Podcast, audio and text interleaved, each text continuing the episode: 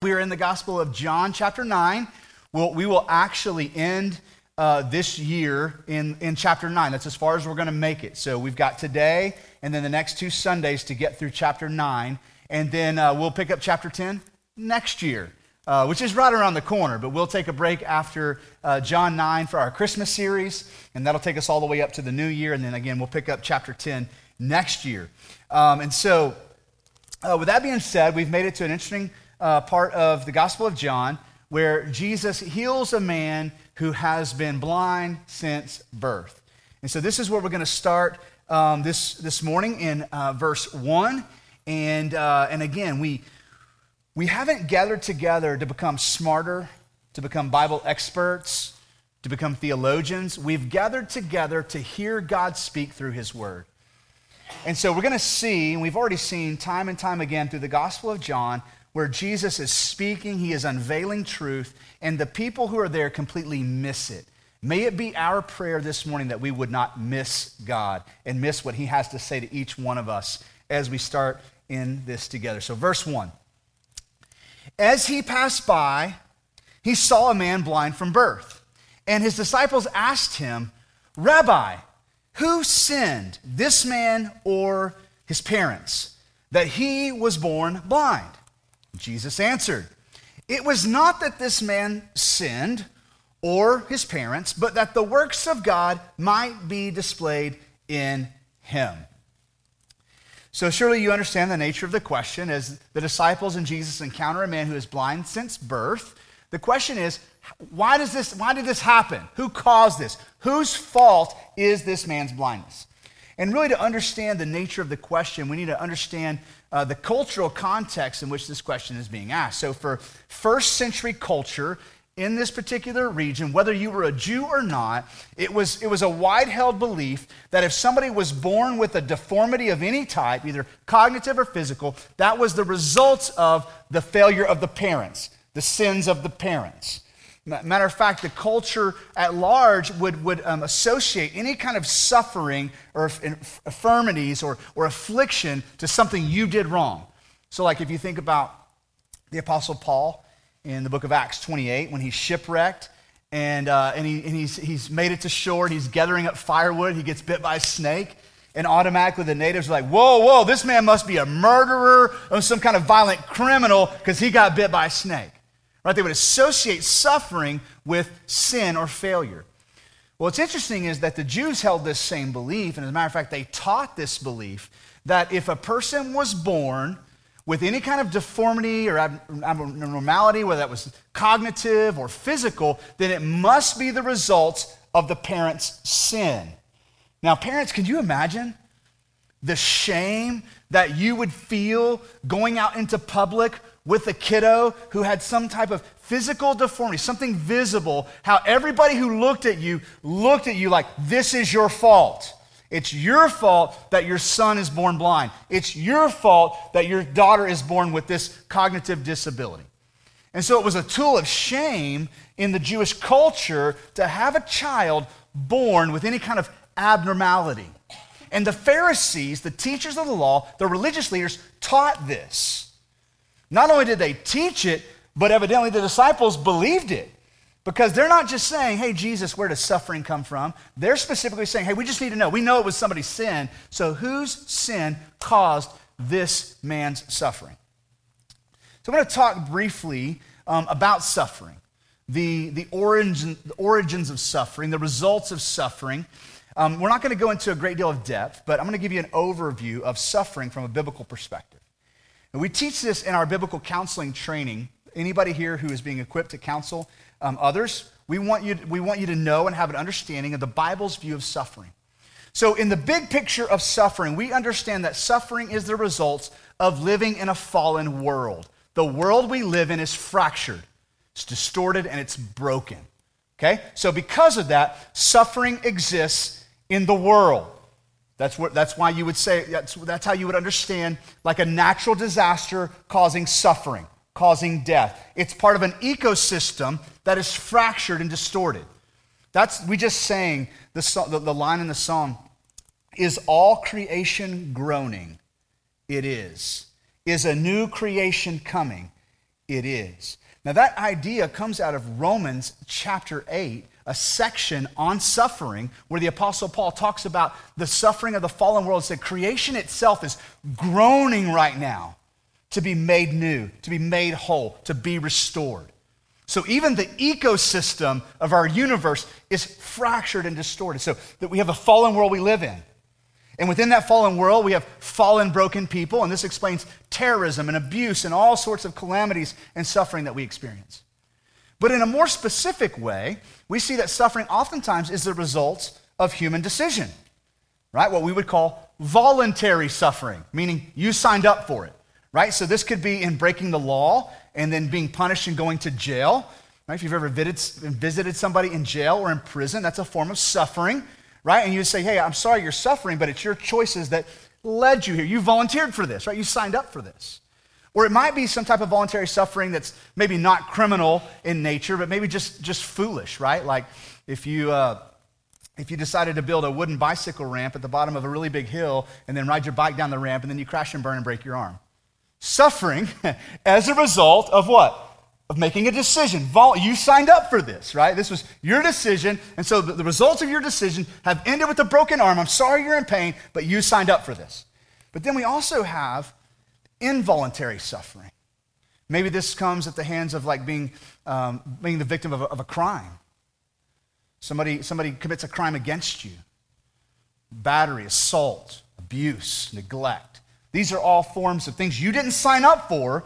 Criminal charges are due, and you're the victim who has received the results of that of those, those decisions in the form of suffering, right? Involuntary suffering. Other examples will be like religious persecution, right? You're experiencing suffering at the hands of somebody else, but, but not of your own volunteering, right? You didn't sign up for that. It's just happening to you. Um, generational sin. Oftentimes children will suffer as a result of their parents' sin. This, not in this case, but in, a, in a different forms like maybe abuse or alcoholism or some other form where the parents are committing a sin and the children are not choosing the suffering. They're just receiving it as a result of the parents' sin. Okay, so we understand that within the, the big picture of, of fallen world suffering, sometimes we make choices that cause our suffering and sometimes we just receive the results involuntarily. But the Bible also talks about divine suffering, suffering that God is involved in on some level. And so I would, I would offer up Job as an example, right? Job was a man who suffered greatly. Do you know how that story begins? Satan comes to God and asks for permission to, to tempt Job. God grants permission. He allows that suffering to take place in Job's life. And God's there giving permission. How about the book of Exodus? The nation of Israel in captivity in Egypt, the plagues, the final plague, the death of the firstborn. Like Exodus chapter twelve, verse twelve says, God is involved in the suffering of all who do not sprinkle the blood over their doorpost to, to, to, to rescue them or to save them or protect them from the death of the firstborn. And so we have all these different examples and different sources of suffering. And that's the question the disciples are asking. What's the source of this man's suffering? Was it his sin or was it his parents' sin? And Jesus answers how? It was neither of those two. But this has taken place, why? That the works of God might be displayed. So not only are we getting potentially the source of this man's suffering, what God has allowed to happen, but we're getting the why behind it. Why would God allow suffering in this man's life? Jesus answers that by saying that the works of God might be displayed. Let me ask you some really hard questions. Is God justified to allow this man to suffer for the sake of displaying his works? Is God just in allowing Job to suffer? Is God still good, allowing you and me to be born in a broken world that has not yet been restored, and therefore we experience suffering in different ways, on different levels, for different seasons of time? Is God still just if he allows suffering? Or does this make God a mean God.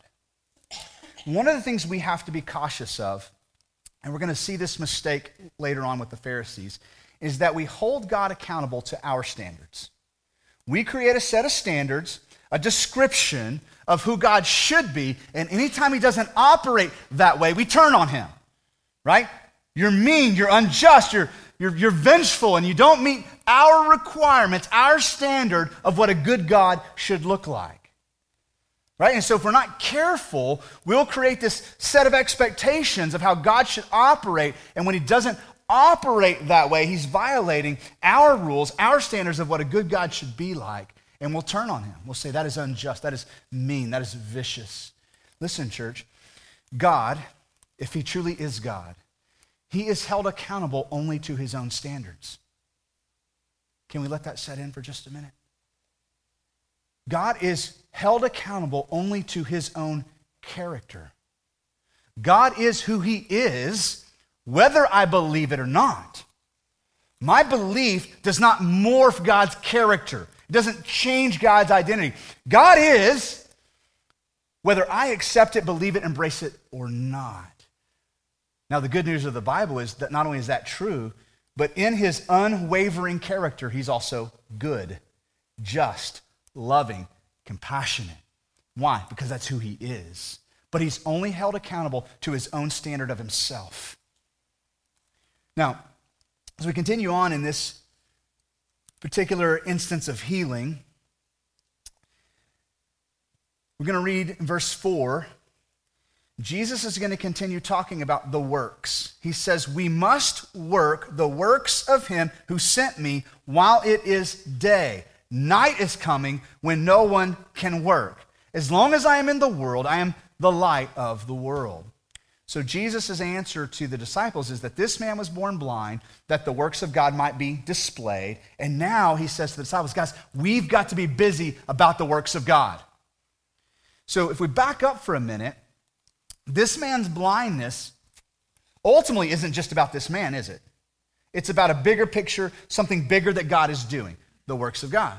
But that through this man's blindness and now his healing, right, it might have something to do with you and I.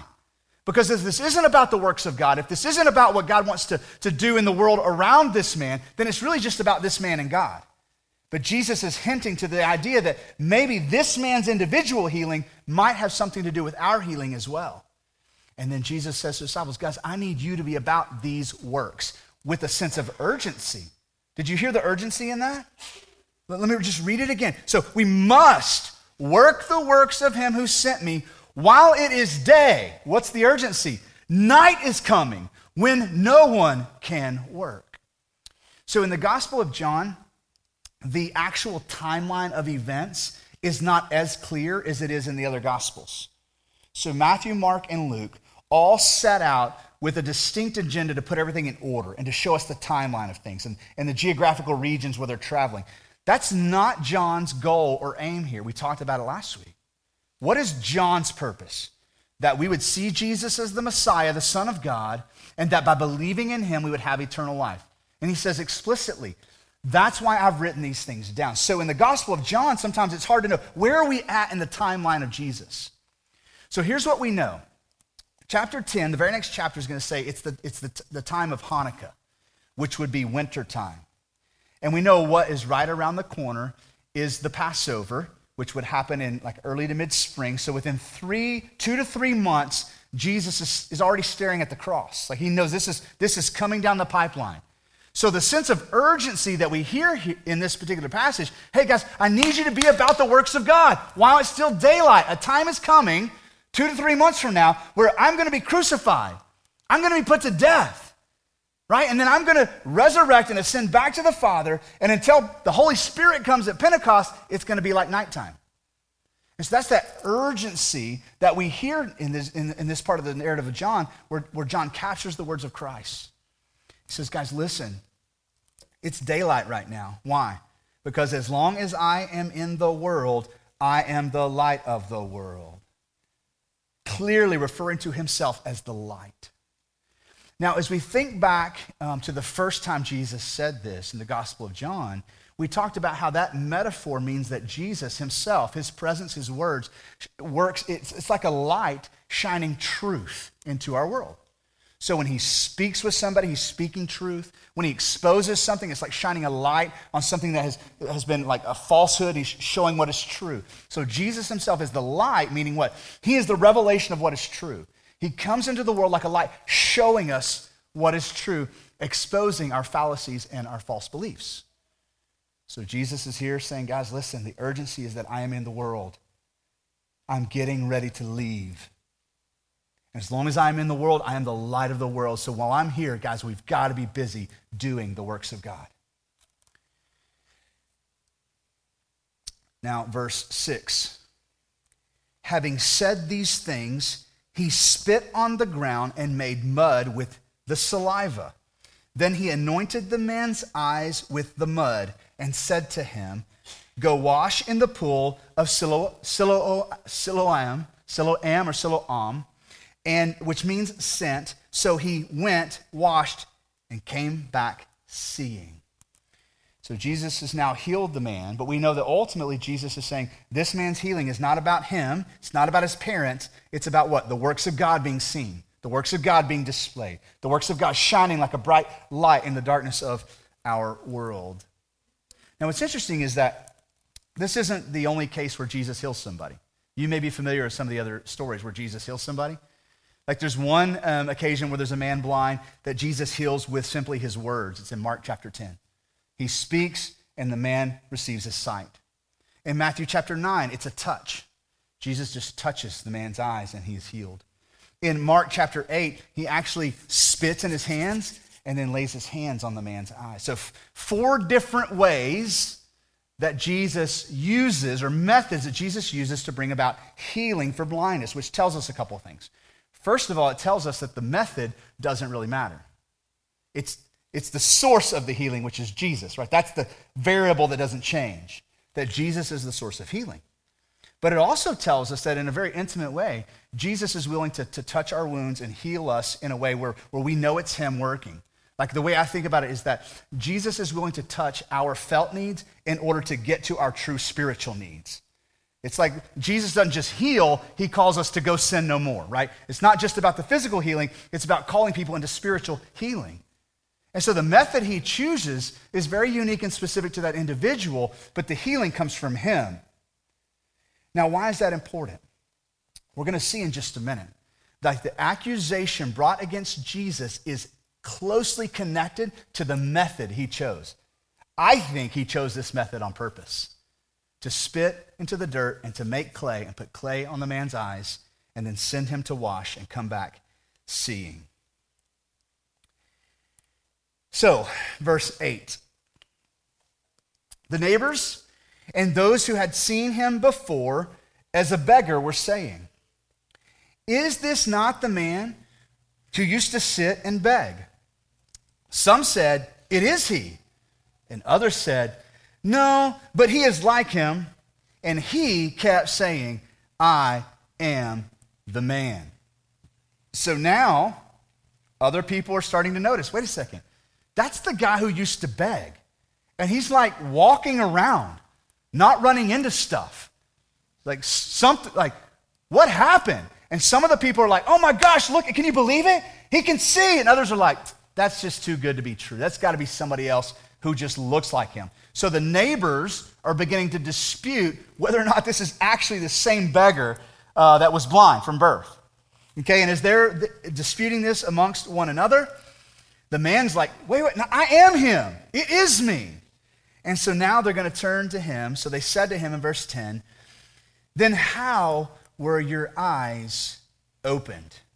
And he answered, the man called Jesus made mud and anointed my eyes and said to me, go to Siloam, Siloam, and wash. So I went and washed and received my sight. And they said to him, where is he? And he said, I do not know. So once again, let's revisit the purpose, not only of this man's suffering, but the purpose of the healing, according to Jesus, is what? That the works of God might be displayed, clearly seen, made visible. That's the purpose here. Now the neighbors are taking notice. So what would God's agenda be for the neighbors? That they would see this man healed, and they wouldn't just marvel that he can now see, but they would marvel at what? The works of God, the power of God, the mercy of God displayed through this man's healing. But they're not all getting it, are they? Like, they're not even agreeing whether or not this is actually the man. They can't, they're disputing that. And so here's what they're going to do. They're going to take the man now to the Pharisees to try to get an official answer on what in the world happened to this man. Verse thirteen, they brought to the Pharisees the man who had formerly been blind. Now it was the Sabbath day when Jesus made the mud and opened his eyes. That is a really important sentence. It was the Sabbath day, the day of rest, the day that's set apart, the day where you're not supposed to work, and Jesus is spitting in the dirt, making clay, and touching the man's eyes. So the Pharisees, verse fifteen, so the Pharisees again asked him how he had received his sight. And he said to them, he put mud on my eyes, I washed, and I see. It almost seems like he's getting a little perturbed, right? Like, I don't know the answers to your questions. All I know, he spit in the mud, put the mud on my eyes, told me to bathe, I went, and then I came back seeing. So some of the Pharisees in verse sixteen said, this man is not from God, for he does not keep the Sabbath. But others said, how can a man who is a sinner do such signs? And there was a division among them. So they said again to the blind man, what do you say about him, since he has opened your eyes? And he said, he's a prophet? At this point, he's just kind of guessing, isn't he? I don't know. All I know is I was blind, he put mud on my eyes, I went and bathed, and then I could see. All I know is it was this guy. And the dispute now has morphed a little bit. The Pharisees are saying, there's no way that this man could, could be from God. Talking about Jesus. Why? Because he has broken the Sabbath. So how could a sinner be from God? And then the people are saying back to the Pharisees, what are you talking about? This man couldn't be a sinner. Look at how powerful God is working through him. Surely he's not a sinner. What I, what I need you to understand is that, so the, the Jews, the Pharisees, had the same Old Testament you have. Same one. Okay? And so what happened is year after year, generation after generation, the rabbis would stand up and teach like I'm teaching. The priests would stand up and teach. And they had these oral traditions or interpretations or explanations. And then they begin to take those oral traditions and write them down. And before you know it, they begin to write down an additional law. This additional law, written by the Pharisees, was a collection of teachings regarding the Old Testament known as the Mishnah. And in the Mishnah, there were thirty-nine different types of work that were prohibited on the Sabbath. Let me just give you a few examples. Grinding grain was part of the, was part of the rules. If we're going to keep the Sabbath holy, you cannot grind grain, you can't shear wool, you can't sew with thread. Matter of fact, you can't even dye thread. Change the color of it. You can't knead dough. And oh, by the way, you can't make clay. Now we begin to catch on to what they're doing here. He has violated our law. He can't be from God because he's not conforming to our standard of who God should be. Jesus can't be from God. Why? Because he's violating our law. And they're declaring him a sinner because he's violating the law of man. Well, the great irony here is that they're trying to convict the Creator of violating the law of his own creation. And so they're beginning to dispute here with the crowd. I think it's so important that we stop for a minute and maybe recapture the essence of the Sabbath to begin with, to understand what God's law was about the Sabbath and how these Pharisees had added to it. So the Sabbath, the, the, the pattern for the Sabbath is embedded in creation itself. God created the world in how many days? Well, that was a trick question, wasn't it? He worked for six days, and then on the seventh day he did what? Rested. Now, did God do that because he was worn out and tired, stressed out, needed to regroup? No. He was setting a pattern for creation, that as, as stewards of creation, mankind, we would work hard. We would be diligent workers. We would work hard, but we would stop every week to acknowledge who it is who actually provides for us, who it is who blesses the works of our hands, who it is, right, who ultimately is making this universe work. Because we get this mindset of like, if I don't do this, the world's gonna quit spinning. You ever felt that way? There is so many things on my account. I gotta get it all done. I, like, I would love to take a break. I just can't. That's a mindset that, that is embedded in this idea that if you don't get everything done on your list and keep all these obligations you have, the world will quit spinning.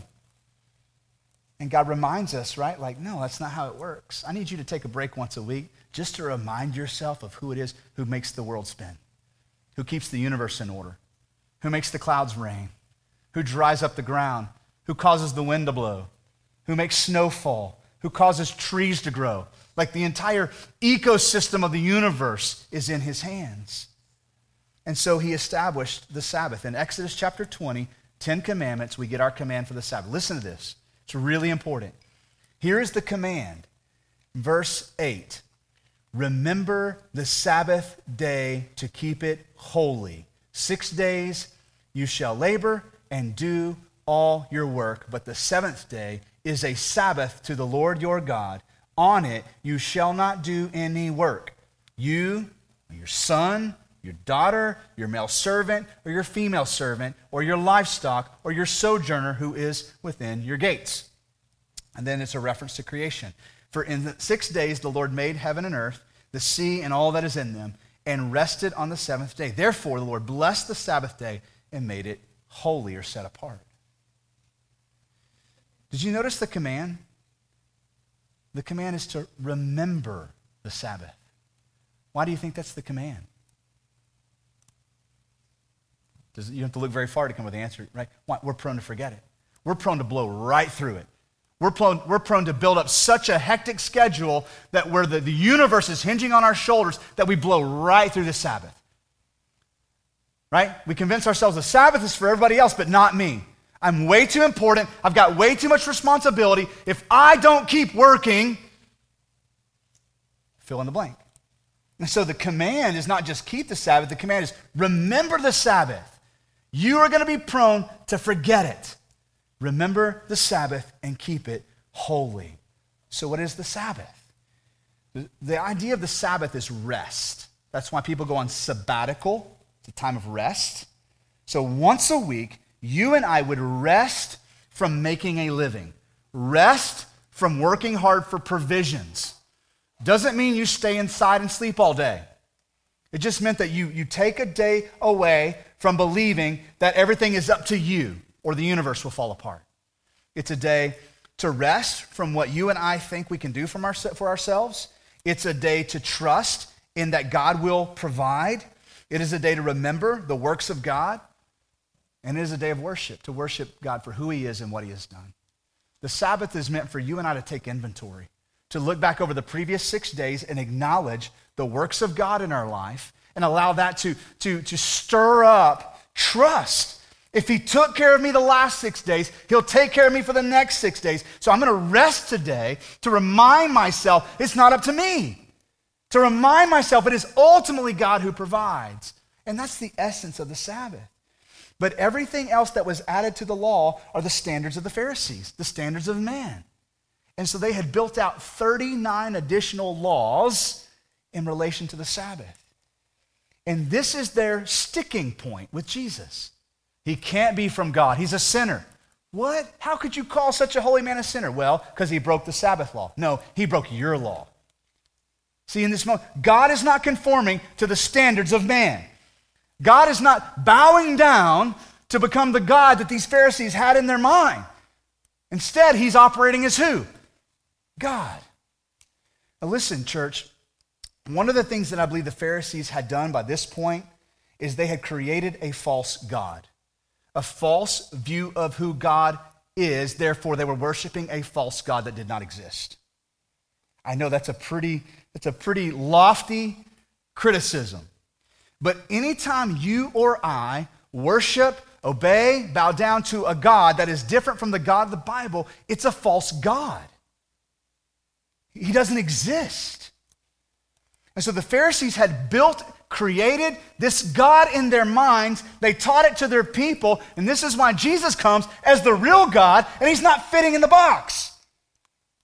And so they're looking for reasons to discredit Jesus by violating their standards and their law. Spiritual blindness, rooted in what? Arrogance, self-righteousness, the religious systems of man.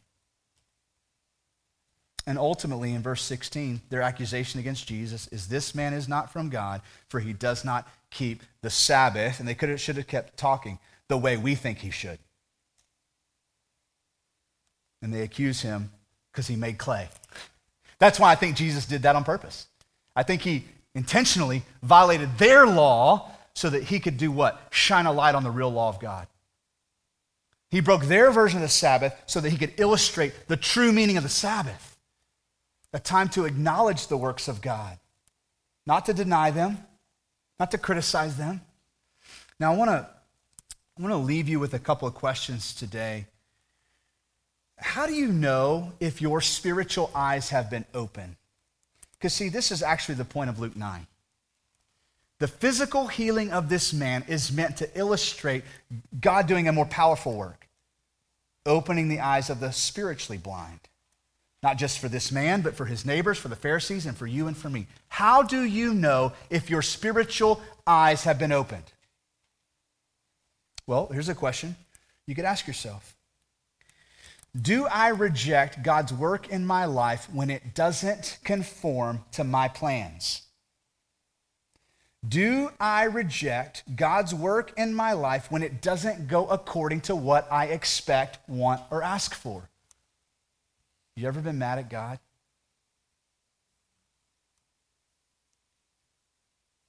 You ever, you ever turn to God in bitterness and anger? Why are you allowing this to happen? Why didn't you work this out? You know what's happening in that moment? The God of the universe, who doesn't change, has not conformed to the God you want him to be. Now, I want you to hear me on this, church. That is one of the things I love most about God. He does not conform to the idea in my mind of how he ought to be. Any God who would conform himself to your way of thinking, to your standard, is not a God worthy of worship. Hear me on that, church. Our God is higher than that. Our God is more lofty than that. The point of the song we sang and the scripture that Jason Martin read is that in all of heaven, no one was found worthy to open the scroll, to unlock the future. And so there was this great cry in heaven, who is going to open the scroll for us? Enter Jesus, and he opens the scroll. He is the only one who is worthy. Any God that would conform himself to your image is not a God worthy to be worshiped. Jesus is not bowing down to the religious expectations of the Pharisees, nor will he bow down to ours. He is who he is, and he always will be who he is. Last week, he is the I am. He doesn't change. He always has been. He always will be. And so how do we know if our spiritual eyes have been opened?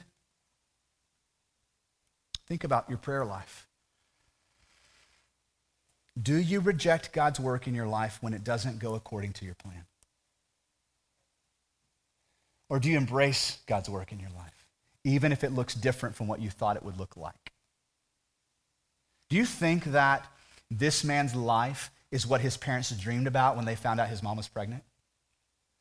You think this is what they hoped for? Oh, I'm so hoping God gives us a blind child. It's going to be rough for a few years, but then Jesus is going to show up and do this big deal, and the Pharisees are going to be put to like, no, they wanted a healthy son with eyes that could see, who would have fun with his friends. They wanted all these good things. And the fact that he was born blind was not the result of his parents' sin or his sin, but for what reason? That God might open the spiritual eyes of the blind.